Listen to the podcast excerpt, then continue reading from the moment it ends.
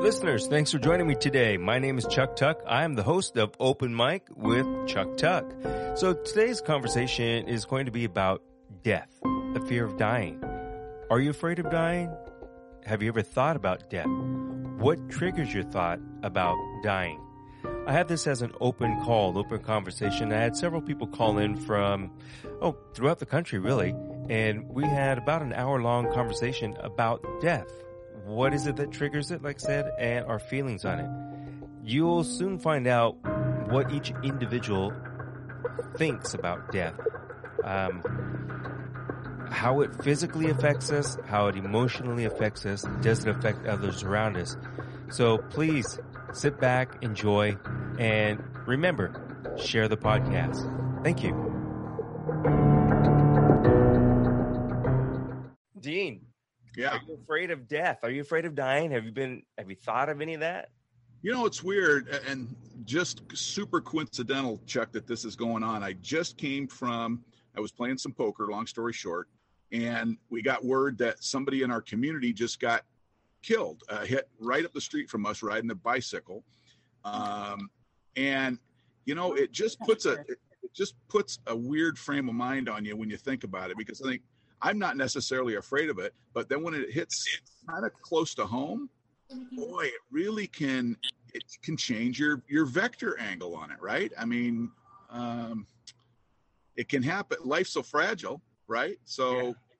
it's it can happen anybody. So I'm not necessarily afraid of it, but certainly when it pops up in front of you, um, it, it, certainly gives you a moment of pause. At least for people like me that I, I don't necessarily fear it. I have a I have a faith based uh, scenario. So, you mm-hmm. know, the world it is right now, excuse my French, kind of a shitty place sometimes. You like to think that there's uh, something better afterwards. I do anyway. So, um, yeah. that's kind of a long winded way of, of, saying that, Chuck. I don't really fear it, but certainly uh, getting a, a point of reference thrown right in front of you, it does make you pause. It made me pause today.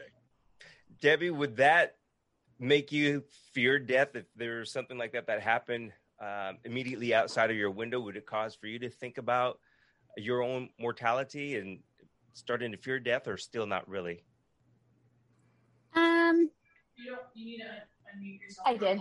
Sorry my daughter my daughter muted unmute, or muted me for a minute. Um yeah i see what dean's saying. Hi dean. I think that too like you were saying about having a faith based that does help a lot because then you know that you're hoping that there is a better place afterward that we are all going to. So that yeah. makes it a little bit easier. Yeah. And a lot of people don't have that though. And um, Chuck, I don't know where you're at on it, but I've always, I've actually actually asked some of my friends that were atheist or agnostic or something like that, how do they deal with thinking about that when they have something and uh, it's a, it certainly is an interesting path. I, I, I don't think I can super relate to the there's nothing after we go. I I just that's a little bit tough for me to chew on, you know. Yeah. Hi Dan, thanks for joining. Um, we're just right now talking about, of course, the death thing. We're on kind of uh, if something were to happen outside your window, somebody would be uh, killed would that affect your feeling towards your own mortality and death? But going with what Dean was saying just now, as far as uh, the religion and things like that, one of the things that I heard too, though, some folks who are uh, really religious have a difficult time. They fear death because they may feel like they haven't lived up to what they're supposed to live up to. So, um, their afterlife of having going to heaven may not happen. So they fear it. Does any of that come into play for for anybody here that has a, a heavy religious background or? Yeah the bar i think you know I, I don't want to speak for everybody but you know there's a pretty the bar is pretty high as far as what the expectation is but at least on the christian side um, there's not much you could do here that won't be forgiven. In fact there's nothing. So if if the person's a, a very grounded person um, in their religious standing and i I, am certainly not as grounded as I need to be for sure. Um, I think that that there's probably less of that, Chuck. But you know, as you approach, it's funny you mentioned that. Um, my father-in-law is 92, and we talk about this fairly frequently. And he says, "I don't fear death. I've had a good life," but he says, "You know, when the moment comes and I know that I'm going to go. He says, I'm not, I'm not sure how I'm going to react, even though I'm a Christian. He says, I'm not going to know until the moment. And I think that's, that was pretty real. Yeah. That, yeah, especially for somebody that's at that age, uh, to still, I think, be unsure. Yeah. Yeah. Dan, um, do you fear, do you fear death? Do you fear dying? Mm, at times, and at times I don't. Uh, but I, have experienced a lot of death in the last four years.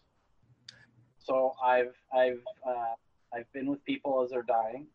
I've I've been with people that oh I don't want to die and I'm not afraid of death and have them die. So I, I I've seen it all, and it generally comes down to the very end.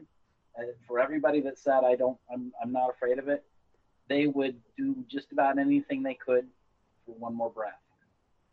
Mm. That, that, it, it really, you know, I've uh, three people that I've, I've watched die and how they, they, they want to hold on. Yeah. But for your own mortality, um, it didn't really affect you one way or the other. So you kind of waver. Sometimes you do fear death, and sometimes you don't. Just, just on the, uh, I, I, hate saying yeah, this, just on your feeling for that it, day. You know, there, there's, there's always times where you're going, God, this is, it's so screwed up here. You know, bring on, bring on, bring on Armageddon, end it all. You know, the way things are going, and then you kind of go, no, no, that's stupid. Yeah. Um, I I just want to say that for Debbie, Dean, Dan, uh, please feel free to jump in and ask each other questions to keep the conversation going. Yeah. So, well, I'll tell you, I, I guess the only fear that I would have is, and this is just my military OCD background, is when I go, what what am I leaving undone on the ground for my people around me? So me going, yeah, I've seen I've seen kind of what that looks like, and not, I'm not jumping right into it, but I've been in some situations where it was that was very possible. But then the thought goes through my mind, okay, it's like when you leave the house on vacation, I'd leave the stove on. That eh, in a bigger, a much bigger scope, of course. What am I leaving for my people if I had if I died? And that one probably causes me more than my personal mortality. That probably causes me more angst when I think about it. Yeah, Debbie and I kind of talked about that a little bit. Um, it's like feeling of leaving something undone, uh, whether it's family, friends, or, or, just we didn't really say anything about accomplishments, but I I'm kind of along your lines, Dean, where it's it would be sad to go and not take care of family for me on my end. Uh, yeah. You know, if you have an uh, older parent or something like that, and they depend on you or you and your siblings help out and then if one of us was to go like if i was to go i would feel i would feel bad but i'd be dead. But it, i think uh, hopefully you know what i'm getting at because it's similar yeah. to i think what you're saying. It's uh they're my crew and i need to be there to help out. Yeah. I i, I want to be the last one gone because i want to make sure everything's okay or i'll go when everything's okay right yeah, I'm I'm with you there, OCD buddy. Yeah, yeah. All the yeah. I's have to be dotted and the T's crossed. Well, you know, the old saying when they, an old joke, they say you know, they ask dying people, "What are your biggest regrets when you're on your deathbed?" And most of them say it's not the things that I did; it's the things that I didn't do. So, you know, and that's what a lot of people, you know, the live life every day like it's your last kind of thing. Mm. Um, because you don't want to get to that point and go, God, I wish I'd have, you know, surfed or I wish I'd have gone to Bali or what, you know, to put the death thing in there. You don't want to leave a bunch on the table. Right. And I fear, I fear I don't, I don't live my life to the fullest. So I definitely have, would have some regrets of stuff I didn't do if I had to face it. Dan, you were going to say something. No, I was just agreeing with Dean. That, that it's the undone things, the the things that well, I'll do it next week. I'll do it next week, and then it's like, wait, oh, you know, that that would be the biggest problem. You know, the undone. Yeah, would be the, the hardest part. So, how have you guys? Let me ask you this, uh, Chuck. I'll just take the wheel for a second. How yeah. are you guys on on parents and parents dying? And I don't want to bring up any any bad things, but uh, both of my parents are alive. Um, both of them are quite ill. Um, and that I'm gonna I'm gonna have to cross that bridge here pretty soon. I I haven't dealt with that in my close immediate family, Um, so I, that's something that's going to be on my plate pretty soon. Has any of you guys had to deal with a, a, a parent or a very, very close family member that you've had to be involved with towards the end recently? And how'd you handle yeah. it? Yeah, that's what I was saying. With the last four years, um, four years ago, I lost my dad. Uh, six months later, I lost my mom. Nine months later, I lost my brother. Wow. That's tough, man. Yeah, sorry about that. Were these uh, illness related things, Dan? Again, I'm not trying to. Uh, um, trying... My father died taking care of my mother. That he was dedicated to, and my mom um, was coming down with Alzheimer's. And luckily, I mean, but he, he died the way he wanted to. He always said he wanted to go quick, and he did. He, he we got a call, and, and they found him on the floor in the bedroom. And then my mom uh, passed six months later. She was being taken care of at a hospice. Uh, she ended up with the same uh, type, the, the same form that Robin Williams had, the uh, Lewy bodies. Right. And, and it kills quick. That's uh, tough. it's, not, it's not, you know, it's not a long-term Alzheimer's. It does kill quick, and she she only lasted six months, which is a blessing for her because she was a very intelligent person and lost her mind basically, and that was that was the worst thing that could happen to her. Yeah, sorry, buddy. That's tough. And, and then my brother was in a wheelchair his whole life and had a wheelchair accident and ended up striking his head and passing um, from that, from the injuries. And, and his was a drawn out. It took him uh, about uh, seven days before he passed, and he was he was conscious. It was just progressively getting worse. That, that he couldn't, his body couldn't expel um, CO2, and so he he basically he, he you know internally suffocated, I guess. But yeah. anyway, but it, it's it's you know, and and and with him, it was he being handicapped. His he had actually questioned all of our family. Goes, you know, if mom and dad pass and I can't continue on, I you know I'm I'm facing being taken care of the rest of my life in a in a uh, facility. I don't want that. And so he, you know, asked, you know, he, he kind of, well, would you help me if I wanted to commit suicide? And, and, you know, all of us said no. And, and, you know, that, that, that's not something even to think about. And, you know, shortly after mom dies, he gets, and it was truly an accident. It wasn't planned. It was just kismet that um, he was racing to a, a catch the trolley or the the trolley down at uh, uh, Westlake and jumped a curb and flipped his wheelchair and ended up passing from that. But it, he he kind of went out on his own terms, but he was still conscious and he, he was able to make the decision that he didn't want. You know, he was a, definitely a, de, a do not resuscitate and don't go to extremes to keep him alive. And that's what would have happened is they would have had to he would have had to been on a ventilator the rest of his life. Yeah, heroic measures for probably not a lot of quality of life. Yeah, yeah, yeah. And so he said no, and so and he and he ultimately, you know, quietly passed from it. But it, it, and, and he was one of those that that you know, okay, you know, he was ready to die. He didn't want to die. At, at, towards the end, and then he said he wanted to enjoy life as best he could with what he had left, and, and then and then it was he, he didn't want to die towards the end, and but then he knew he was going to. So it, it, I, you know, going through the whole emotional gambit with him. Wow. So um, then let me ask the three of you then with the the DNR, the do not resuscitate. Uh, when it comes to the time when we're getting older and we have the decision to make, uh, filling out that form to post on our refrigerator. Would you want to have a the do not resuscitate or do you want to be resuscitated? Uh, any one of you. Well you know i we just went through this with my father-in-law. Again long story short last summer and he's in his 90s he had a some kind of a viral illness and he was on his deathbed. We said well let's pull up his all of his wishes and he had he's a pretty organized guy. We pulled him up and we were reading to him his dnr and he was like oh that's not that particular area of the DNR because it can be very detailed on what is what is heroic measures. That's a subjective thing. So he was like, "Oh no, I don't want this, this, and this, but I definitely want them to lay the paddles on me and try and get me back in. I don't want a feeding tube. So it was a lot of, there was a devil in the details on that. It was uh, kind of strange. Um, it, it, wasn't really a one, not a one size fits all DNR, right, Dan? Yeah. Yeah. Yeah. No, it, it really, it, and it's something that, you know, they, they can have classes on just DNRs.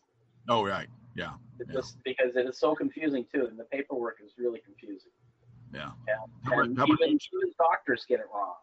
Yeah. Oh, for sure. Yeah, they go to read it, and it, that's what happened here. We had a caregiver come in there and go, "I don't think the doctor knows that this is because that's not what you told him." Well, let's get everybody in the room, and we we changed it. So that's how it goes. How about you, Chuck? Where are you on? Uh, real quick, George, we're just uh, you know figuring out about death, and now we're on the DNR, the do not resuscitate, that kind of stuff. Um, as far as me, Dean, it's you know I've been going back and forth because uh, you know I watched my father go through the DNR, then no, I want to be resuscitated, then no, I don't want to be the back and forth, and his death was prolonged, and I I, I was caregiver for him, so it was a it was a hard thing to see and go through but um,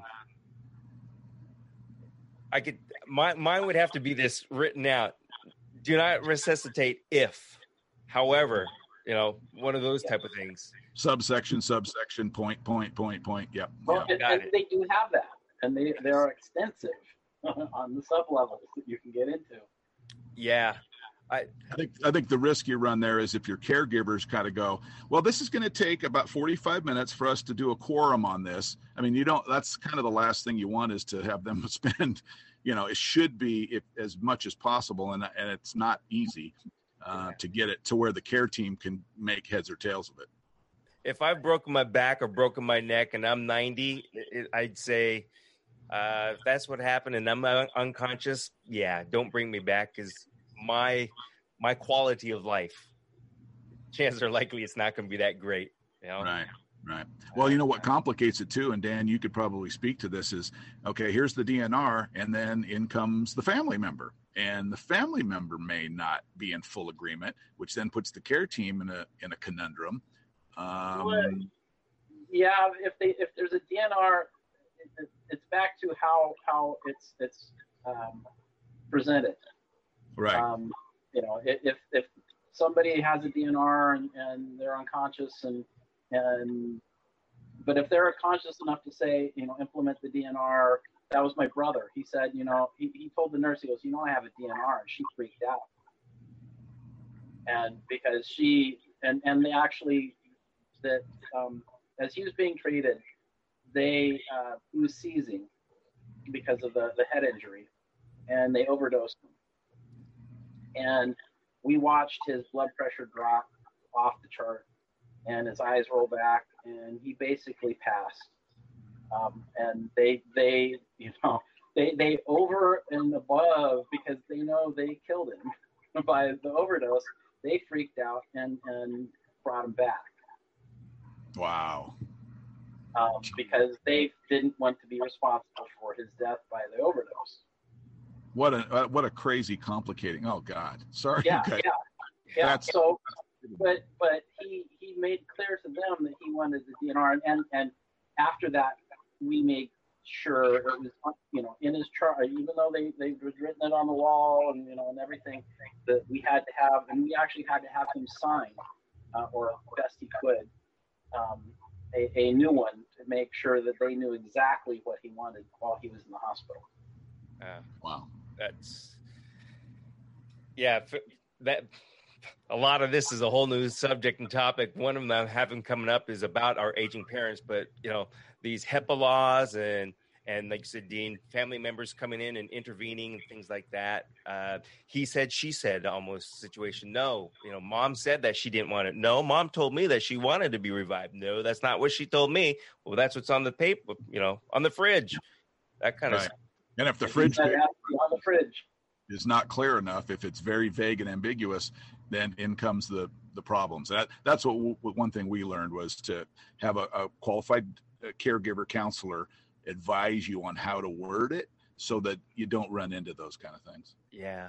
Hey, let me and ask. It needs to be a legal document too. I mean, it can't just it be this is my last will and you know this is what I want, and you know, it, yeah. it's best to go through and have it be a complete, real legal document. Yes, yes. Um, just listening. I I went through this. My mom, she was dying about ten years, but she wanted to be resuscitated no matter what, and it was very hard because her quality of life was so bad, and we all had to take care of her. It, it I hate to say this, but it it it kind of gets to be a burden um, toward the end, especially. But she died um, Christmas Eve four years ago. So, and before that, I had to take care of my grandma, who I was very, very close to. And that was probably a little harder than my mom because I was closer to my grandma than I was my mom. So, but I'm, I don't have any more, anybody else to take care of. And I only have one daughter who's obviously way younger than me. So I won't have to probably deal with that again, uh, thankfully. So she's gonna have to take care of you. Yeah, yeah. uh, That's right. Better. yeah. Let me ask you guys this: Is there anything that would cause you to say, uh, "Yes, I, I, I want to be let go. I want to be euthanized. I, I um, take me out whatever you however you want to put it if there's something in the quality of your life that has diminished whether it be okay i oh i'm blind well there, i can't see anything and i like to see stuff so no no mat i don't want to live now or you know i can't talk or or i lost an arm is there anything well you know and this will you, you'll be able to get a little bit on this one, Chuck, because you remember Chris Bice, our buddy from high school. So for those that weren't around there, we had a, one of our best buddies in high school. Soon as we graduated high school, he came down with uh, terminal uh, leukemia. Um, and he told us, me and my buddy Gary, um, as he was going through some of the treatments, he says, I've asked my doctor, kind of off the books, so to speak, to give me something that I can take when I can't take it anymore. Because the doctor said, you're going to get to a point where you can't take it anymore. He said that he had a good doctor that told him that, and then he ended up taking his own life. Um, and he he would tell me and Gary some of the pain and some of the things that he was going through. And I tell you what, I as much as and this is a creates a real conflict for people of faith. Um, basically, we're told you're not going to face anything that you can't handle. Well, oh boy, that's a tester. I mean, I've seen people that are strong in faith and they're just like, oh my God, put me down. So I don't know, Chuck. I, I think that there's from the, the human condition uh, is gonna, I can see myself at a point where I can't take that anymore. And like George said, I'm, I can take, I can take a few things, been there, done that, but I think there's probably got to be something out there. What I would when I would fly the white flag, I, there's there has to be. I, have just seen it, and I I don't know. I'm not yeah. that tough. um, I know these are there's not that pleasant of a question to answer. So please don't feel like you have to. But Dan, is there anything that um, would cause you just to say, you know, like Dean was saying, wave the white flag, or watching my family go through this. I, mean, I, I was with my grandfather just before he passed, hours before he passed, and, and he had uh, oral cancer. And watching him go fight, he didn't fight. He he he was one of those. Oh, it's not going to kill me. And then oh, I'm, I'm I'm not afraid of death. And then sitting with him the last oh probably a few hours of his life, going through the the uh, morphine high of and then the lows where he'd be bawling because he didn't want to die, and then oh, I don't care. Um, that, yeah, I mean, it, it, it, there's got to be a point where being exposed to that, I, I, don't think my grandfather ever witnessed anything like that. And then going through with my brother and and with my mother, you know, it there are, yeah, there there are times where I could see and but and that's also part of the DNR or part of the your living will. Um, uh, hospice is a great and wonderful thing, yeah. and hospice actually will help you, even though it, you can't Kevorkian out. With hospice, they will actually help you move on by le- leveling up on morphine to the point where, where your body will not function. And, and that's what we went through with my mom is, is that, that she was in constant pain and and and they the, the legally they were able to help her get to the point where she just stopped breathing. Mm. Debbie, and, oh sorry, go ahead, Dan. No, go ahead. No, no, no. And and and we all knew it was coming, and you know, it, it was just. Yeah, that's that's that's a tough thing to see and to go through with uh, close friends and family members. Um, a prolonged, um, mm-hmm. painful thing like that. Well, and with me, you know, I, I, I don't mean to sound flippant, but it was a blessing having her go so short.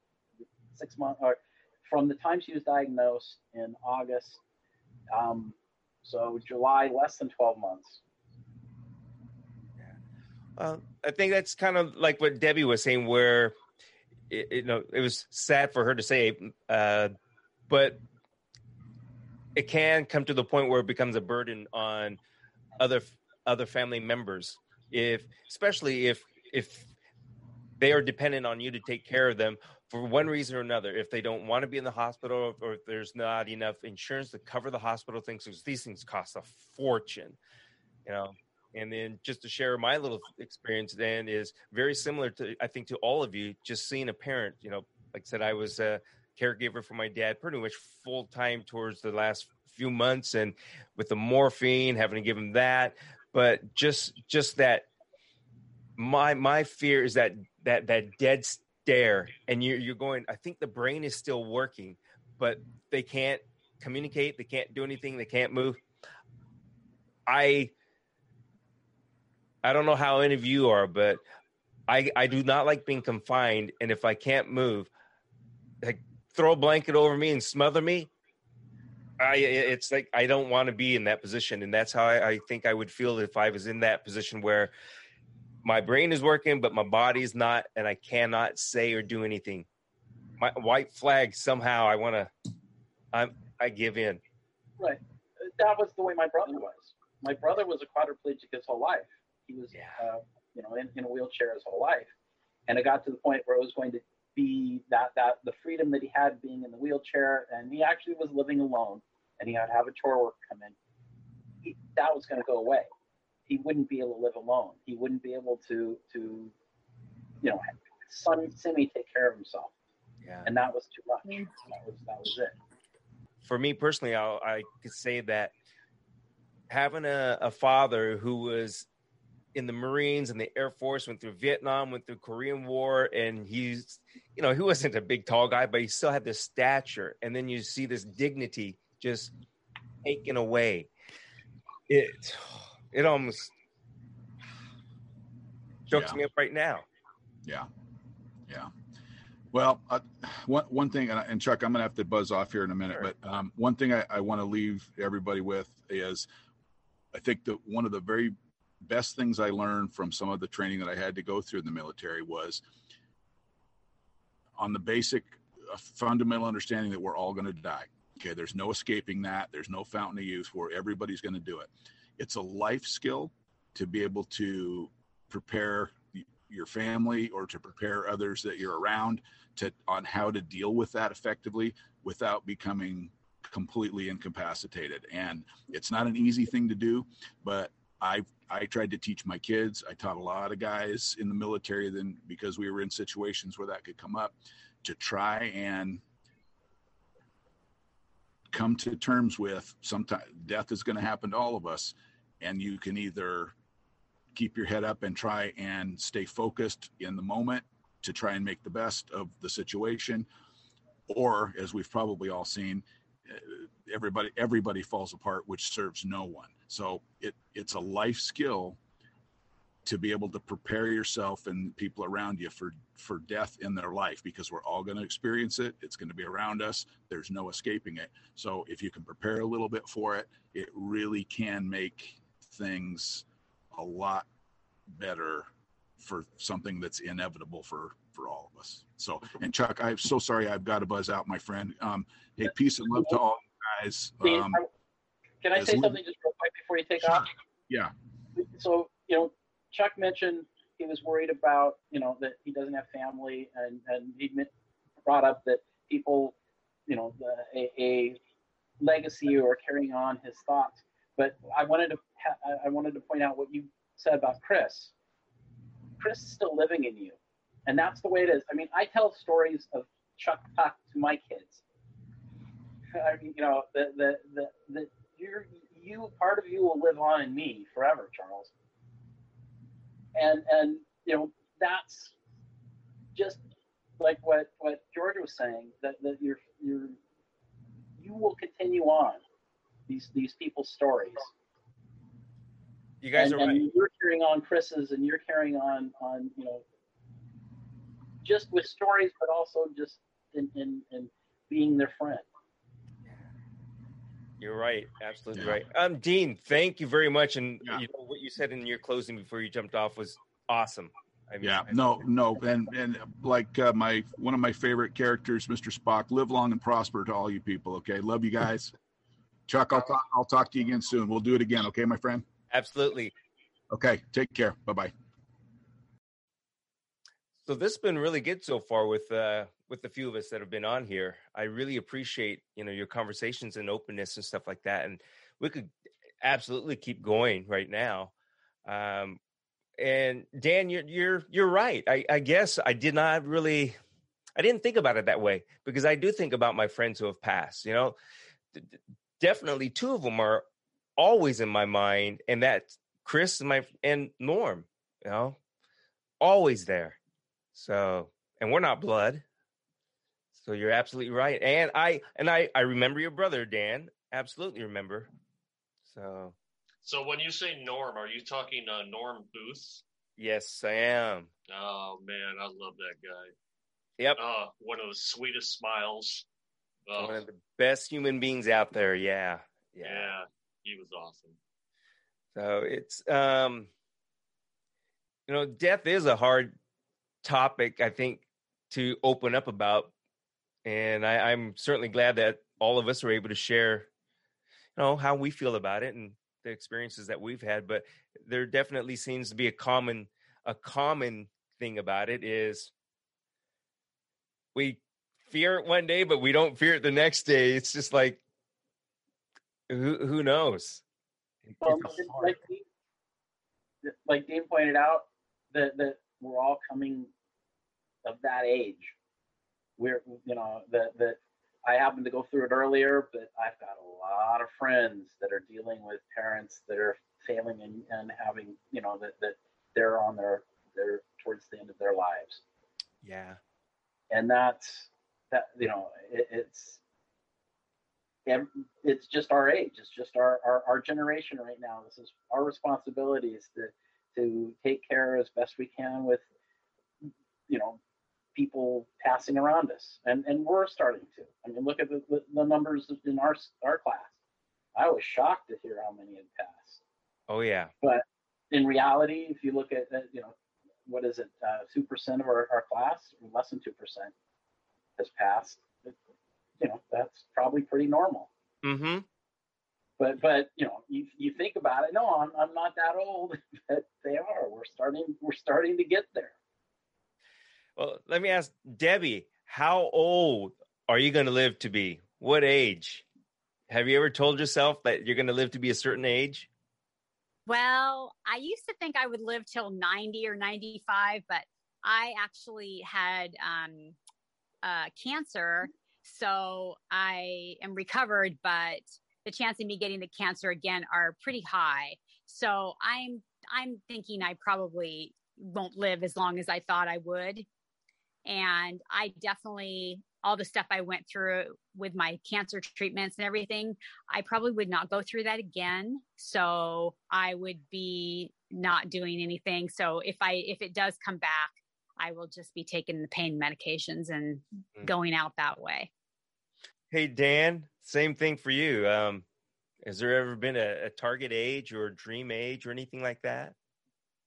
I, I don't think I, I, I don't think there's been a target age. I mean, like I said, I don't consider myself that old. I mean, but I'm finding out I am. I'm getting old. Um, no, I, but I have a lot of friends that did. Yeah. I've got a lot of friends that, that claim that, that I, I wasn't going to make it to 55. I wasn't going to make it to 50. I wasn't going to, um, you know, that, that because parents or somebody else that they knew passed and they swore they weren't going to make it past a certain age. Uh, you know, I have a lot of family members that said that I wasn't going to make it past a particular age because they were going to kill me, but you know, that's beside yeah, but there's probably a lot of people out there that can say that about each one of us, right? Gonna get rid of that guy. Oh yeah. Uh, and George, don't laugh because I'm gonna answer. I've always, and I'm when I say always, I'm talking from 12, 13, said I'm gonna go to 121 or 122. yep. Even even in my bad old shape and condition I am, I say, yep, I'm going to 121 or 122.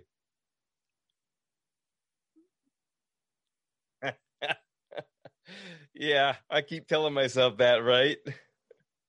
The only sad thing about living so long is everybody you know is going to be gone. You know, if you if you live that long, like past 95 or 100, you there's not many people you're going to have left. So I probably I'm one of those that would not have as uh, a difficult time I think being thrown on an island with nobody or you know literally just by myself yeah. i would just have to it's not to say that i don't get lonely because you do but i i like to um i'm i'm certainly glad that i've had the friends that i've had and the memories that my friends have you know allowed me to have that's that's being shared know, right now too the memories that we i'm i'm getting right now just our conversation so I will live on in a dream, kind of like the Matrix, maybe. well, let me ask you something. Um, I come from a large family. I'm the youngest of seven. And I always thought that it would be ideal for me to be the first one to go out. Mm-hmm. Do you think that is selfish of me? Mm, I personally, I don't think that's selfish of you. Um, if, no, I don't. The short answer, no. Uh, Dan, do you think that's selfish of uh, George?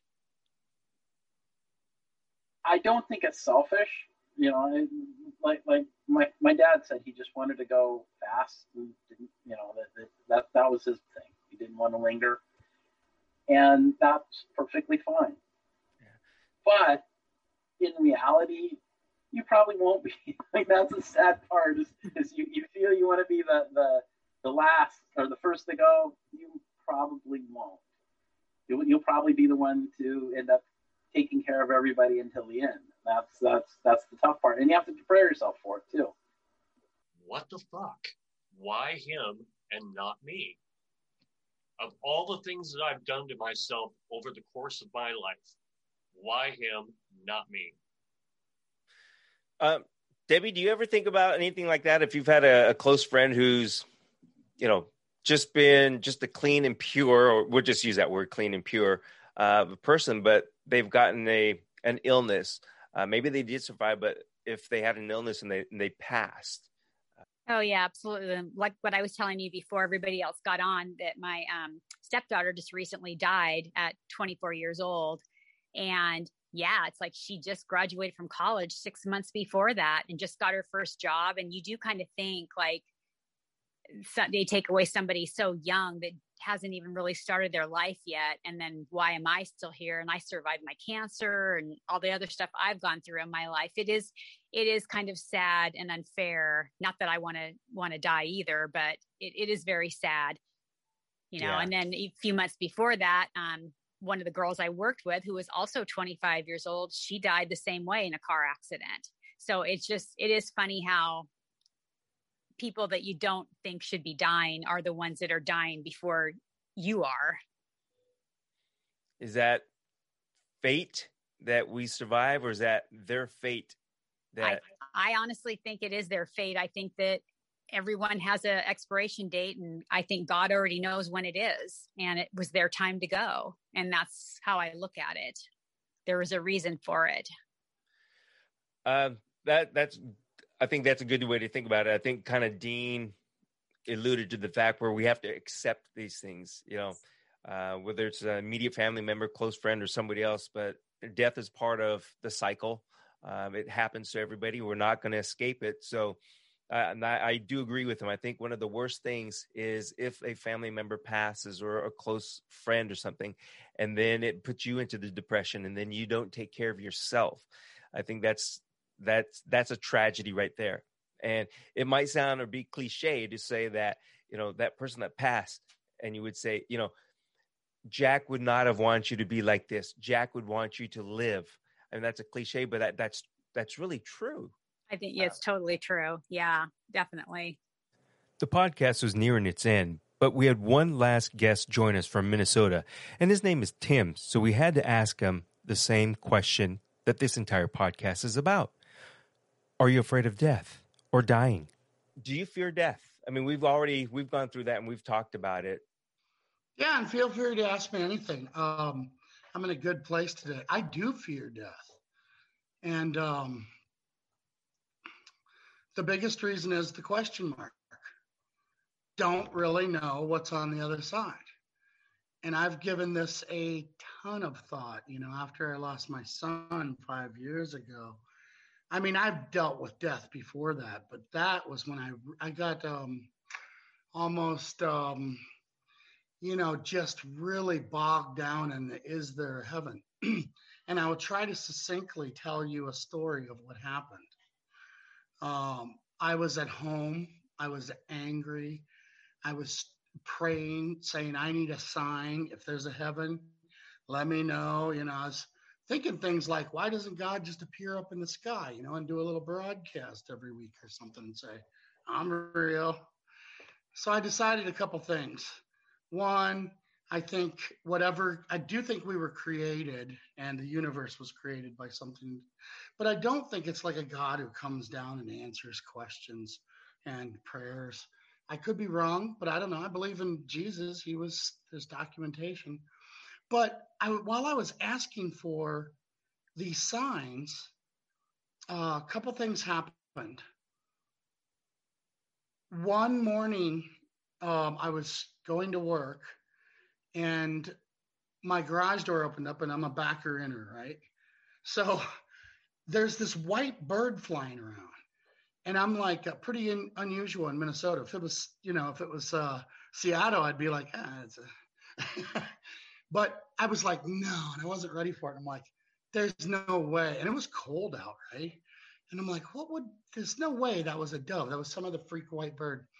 Then on the way home, uh, it was, I don't know if it was that night or a few nights later, my son had a very unusual hearse uh, at his funeral. It was like blue with a white Landau top. I'd never seen anything like it. Mm. I thought it was kind of funky. So I'm driving home and I'm in the fog and it's nighttime. I used to work these 15 hour shifts, you know, just three days a week. And I'm coming down this hill out of the fog and I see a hearse just like that go by me on a two lane highway out in a county. And I'm like, no, that can be. I called my dad and he's like, well, maybe it's not like God put that hearse there and it wasn't real, but maybe things align. Some guy bought a hearse out in North Dakota or something and was driving it back to Wisconsin or something. And um, then, so I kept praying. And I'm like, no, no, no, no, no. I need like a sign. Well, one day I woke up and um, there was a thing on my phone. And, it, you know, I didn't say Google Now or anything like that, but it was a, thing about heaven. And it was the writing and it was just answering if there's a, it was very long. So then one day I just type into my computer, is there heaven? And the first thing I clicked on in the like the second line, I should find it somewhere someday, but they quoted Freud. Now I was in my master's program, you know, for MFT at the time. And one of my favorite quotes of Freud that I've been saying for like two months to everybody is Freud says all we need in life is love and work. And that quote was in there. And I'm like, coincidence? Maybe. But I there's a big part of me. It's like those were signs. Those were big signs. So, but I still don't know. So I'm afraid to die. I don't want it to be. Um, who knows? We're energy. Can we be destroyed? Hey, Tim, why, why don't you tell everybody? Uh, you don't have to give your your employment, where you're at, but your background of what you do. Oh, I am a well-renowned philanderer, uh, bum. Back when we used to hang out. So, um, no, what I do now is, uh, and for the last um, 10 years, I've been in the mental health field. And um, so I am a uh, individual couples and family therapist. I have my degree is in marriage and family therapy. I don't like that because everybody's not married. It should be couples and family therapy, right? Um, but it's MFT, and that's you know that's the actual. So I work with everything. I work with kids. I work with couples. I work with systemically with families. I work with a lot of trauma, and sometimes I just work with conflict and behavioral stuff. I do actually work with grief, not that often, but that's why I always wanted, wanted you to bring up uh, kind of what you do because you probably experience a lot of people or around a lot of people who are in who are grieving. If you're if because yeah. I've I've heard oftentimes before that a, a divorce. Uh, some people have gone through divorce. Sometimes it's like a um, it's a death. So, yeah. Uh, but um, yeah, it, it's you know if there's no kids, there's definitely a finality to it. You know, it's yeah. over. So we kind of also touched upon uh, is it selfish to be or want to be the first one to go? Uh, Dan, he's had some, you know, some definite tragedy that's happened in a short period of time with his parents and his brother, and um, you know, it's we've I think all, all of us individually have experienced something, but the the three of us that are left on here, we were kind of uh, on a I don't want to say wishy washy, but I'm just gonna say wishy washy. We really weren't sure: are we afraid of dying or are we not afraid of dying? And we've kind of I, I I'm I don't want to be speaking for everybody, so please jump in if I'm wrong on this. But I think we've we say that sometimes we are afraid of dying, but then other days we're not afraid of dying. And I don't know honestly for me what triggers my fear. Um, and I didn't really ask you guys that. Dan, is there something that triggers the thought of you um, fearing death? Yeah, no, I, I, I don't know. I mean, you have to also ask yourself, you know, I think every day we, we deal with that. We, we, we drive on the right side of the road. We drive speed speed limit, or you know, we don't do crazy things. We don't eat food that's six months old. We we we always are taking care of ourselves protecting ourselves against death. Subconsciously, consciously, however it is. Um, we, we, you know, we don't, we don't go out of our way at times. And, yeah. you know, and then there are days that, that you might want to go a little faster than you're supposed to. You know, you might get a little pissed off and you might do some things you probably shouldn't, or you drink a little more than you're supposed to. But, you know, it, it, it's, I think we all have that. I think we all have that, but there's also that innate ability inside, or the, the, the your basic instinct is to stay alive and and and, and not go. Um, Debbie, is there a, a trigger for you that might cause you to think about immortality? I mean, being in the dental field, it might be it might sound funny for me to say. So, being in the dental field, is there anything that you come across to see or hear about that causes you to think about immor- immortality? And the only reason I say it might sound funny is because I know that your teeth, your mouth, have a lot to do with your health. A lot. Is that's true, right, Debbie? Oh yeah, it's absolutely true. People with extreme perio disease. I there's a lot of people that come into our office, not not a lot, but quite a few that have that just don't get their teeth cleaned and their perio so bad and they have other health issues and they don't realize that this actually could kill you. Mm-hmm. You know, this bacteria gets into your bloodstream, it'll go right up to your brain. It will kill you if you, you know, don't take care of your teeth. But I don't think people really realize that that can happen. They just think, oh, it's just my tooth. I'll just pull it out. But it, it doesn't quite work that way.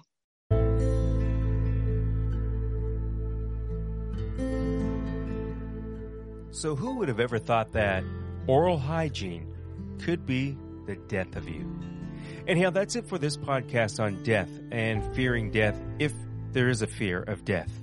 I hope you enjoyed it. The conversation was fantastic. It really made me grow and understand what other people think about when it comes to death. And that is, it can change from day to day. But at least today, this is how each one of us felt. I hope you enjoyed it. Please join me again for the next topic. It will be changing every week. I'm going to be doing something like this for the next 10 weeks. Uh, this is in addition to my normal podcast. So again, this is Chuck Tuck with Open Mic with Chuck Tuck.